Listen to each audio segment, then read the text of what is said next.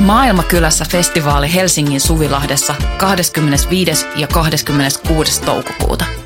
Luvassa mieletön kattaus musaa, rohkeita keskusteluja, 50 katuruokakeittiötä, järjestöjä ja toimintaa oikeudenmukaisen maailman puolesta. Vapaa pääsy ja avoin kaikille. Tuu mukaan. Rohkeus muuttaa maailmaa. Yhteistyössä Euroopan unioni, Kirkon ulkomaanapu ja Radio Helsinki. Kohti pohjaa. Syvänmeren kaivostoiminnasta haetaan ratkaisuja vihreään siirtymään. Tutkijat pelkäävät sen tuhoavan hauraat ekosysteemit. Julkaissut Voima joulukuussa 2023. Kumpi on pienempi paha? Luonnonsuojelualueelle kaavailtu litiumkaivos vai öljyn poraaminen merenpohjasta? Vihreässä siirtymässä käytettyjen mineraalien saanti vaatii kasvavaa kaivostoimintaa, mikä on synnyttänyt dilemman. Voimmeko hyväksyä paikalliset ympäristökriisit osana ilmastonmuutoksen torjuntaa? Puhutaan jopa siitä, että kaivoksista voisi tulla vihreällä liikkeellä ydinvoiman kaltainen kysymys, jonka haitat päädytään hyväksymään pienempänä pahana. Asia ei tietenkään ole näin yksinkertainen, koska käytämme fossiilisia polttoaineita ja harvinaisia maamineraaleja rinnakkain. Jälkimmäiset ovat tärkeä komponentti osana sähköistä kuluttamista. Sosiaalisen median selaaminen, suoratoistopalvelut, sähköautolla ajelu, hakukoneiden käyttö, ne kaikki kytkeytyvät luonnonvarojen käyttöön. Ja tämä synnyttää toisenkin dilemman, jota ymmärtääkseen on sukellettava 4000 metrin syvyyteen valtamerten pohjaan. Vuonna 1872 HMS Challenger-niminen purjealus lähti Portsmouthista neljä vuotta kestäneelle tutkimusmatkalleen.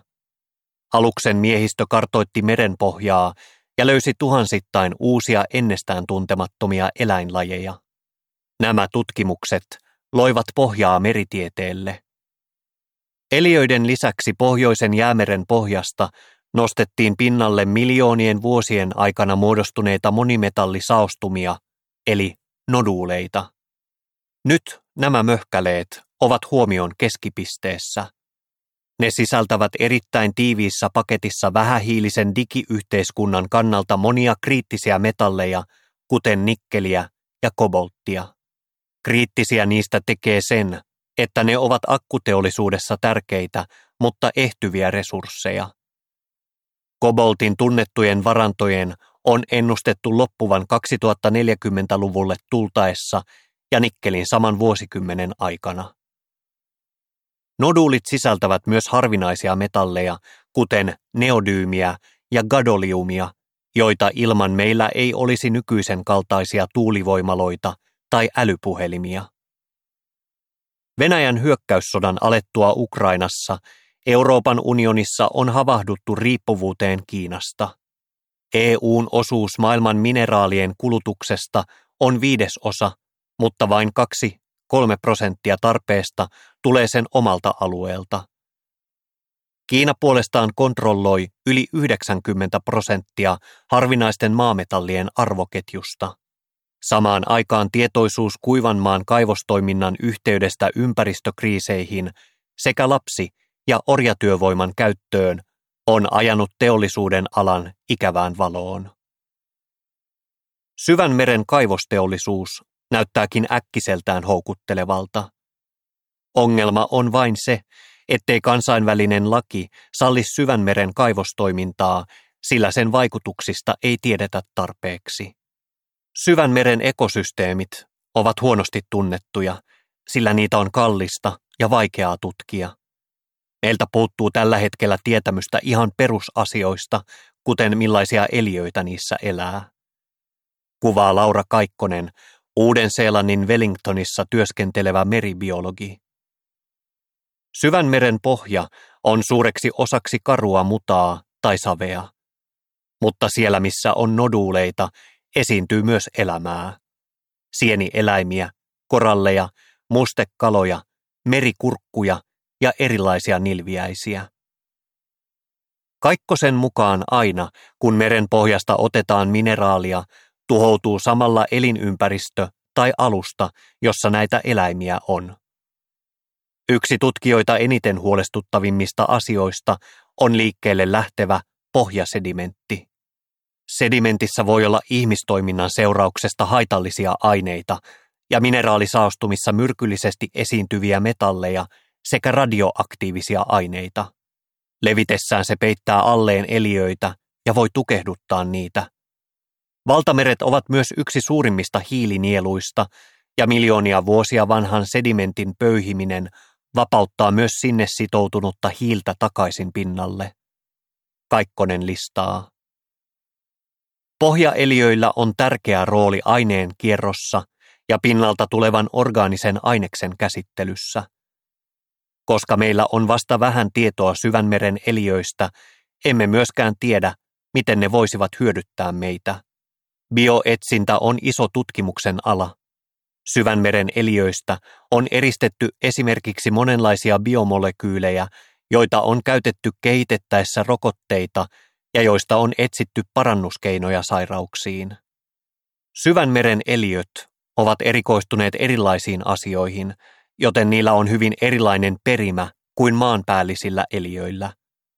Tämäkin on pelkästään syy säilyttää näitä eliöitä, jos ei lähdetä siitä, että niillä olisi joku arvo ihan itsessään.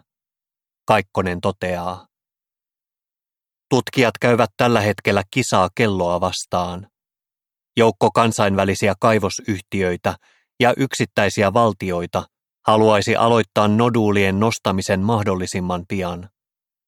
Tutkijoiden mukaan parhaissa tapauksissa menee vielä vuosikymmeniä ennen kuin kaivostoiminnan vaikutuksista tiedetään tarpeeksi. Kesällä 2021 Tyynenmeren saarivaltio Nauru ilmoitti haluavansa aloittaa kaivostoiminnan yhdessä kanadalaisen kaivosyhtiö The Metals Companyn kanssa. YK on alainen kansainvälinen merenpohjavirasto ISA hallinnoi kansainvälisten merialueiden luonnonvaroja. Sen sääntöjen mukaan viraston on laadittava kaivostoimintaa koskevat säännöt kahden vuoden kuluessa ilmoituksen tekemisestä ja sen jälkeen kaivoslupahakemukset on käsiteltävä ja alustavasti hyväksyttävä sääntöjen riittävyydestä riippumatta. Kaksi vuotta tuli umpeen heinäkuussa, eikä kaivoslupia ole vielä myönnetty, vaan ISA on ottanut aikalisän. Toisaalta on valtioita, kuten Cookin saaret, jotka haluavat aloittaa kaivostoiminnan omilla merialueillaan, jolloin ne voivat itse päättää, mitä siellä tapahtuu.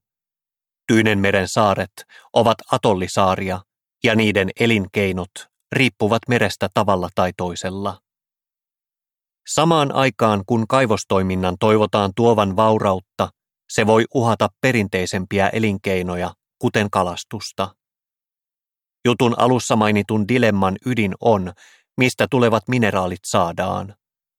Kaikkonen listaa, että alaa on brändätty vihreänä sekä parempana ympäristön ihmisoikeuksien ja sosioekonomisten vaikutusten kannalta. Hänen mukaansa ei ole kuitenkaan mitään näyttöä siitä, toteutuvatko nämä lupaukset. Kaikkosen mukaan kaivostoiminnassa tarvittaisiin malttia ennen kuin robotit ja kilometrien pituiset imurit suunnataan kohti pohjaa. Teknologia kehittyy niin nopeasti, että se mikä on tänään tarpeellista voi muuttua turhaksi lyhyessä ajassa. Tällä hetkellä tarina on vahvasti se, että syvänmeren kaivostoiminta on tarpeellista vihreän siirtymän vuoksi. Voimmeko kuitenkaan varmistaa sitä, että sieltä otetut mineraalit päätyvät tuulimyllyyn, eivätkä jonkun pleikkariin? Kaikkonen kysyy. Kirjoittanut Antti Kurko. Lukenut Mikko Toiviainen.